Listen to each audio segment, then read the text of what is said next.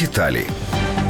Згідно із доктриною, на Кабмін покладається здійснення інформаційної політики держави, фінансування програм з інформбезпеки та координація міністерств у цій галузі. Мінінформполітики має моніторити змі та інтернет на предмет загроз національним інтересам та національній безпеці в інформаційній сфері. Також на міністерство покладається завдання вироблення і впровадження стратегії інформаційного забезпечення процесу звільнення та реінтеграції тимчасово окупованих територій. Відомство сприятиме МЗС у донесенні та представленні офіційної позиції України у іноземних змі.